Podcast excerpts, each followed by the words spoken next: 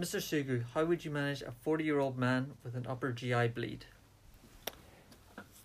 In the emergency department, a 40 year old male requires a detailed history and physical examination.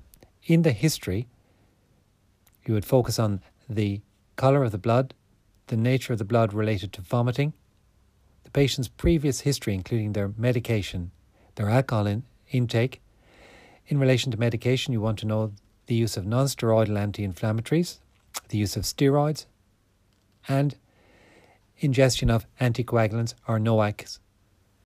Physical examination should include their observations, particularly whether they're hypotensive or have a tachycardia, their pre hospital vital signs from the ambulance service should also be noted. Their old notes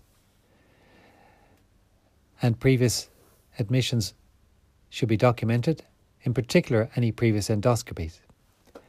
On observation, the presence of liver disease, pallor, tachypnea, or hypotension would be important in triaging a decision plan whether the patient's stable or unstable. We need to tailor our approach to whether the patient has either got non variceal, which is more common, or variceal bleeding. On a probability basis, the patient is going to have a duodenal ulcer, followed by gastric ulcer, Mallory Weiss tear, esophageal varices, severe gastritis, or rarely a gastric cancer.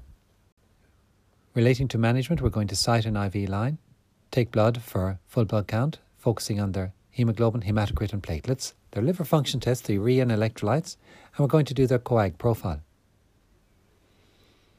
If the patient's unstable, we're going to inform the critical care team and have them attend the patient. We're going to resuscitate the patient with a liberal rather than aggressive approach. If their hemoglobin's less than 7, we will trigger a transfusion protocol. If the patient was shocked, we would consider a massive transfusion protocol activation. We are going to proceed then, following stabilization, in a significant upper GI bleed to an upper GI endoscopy. Rarely we would consider a CT angio. We're going to admit the patient following discussion with serial hemoglobins.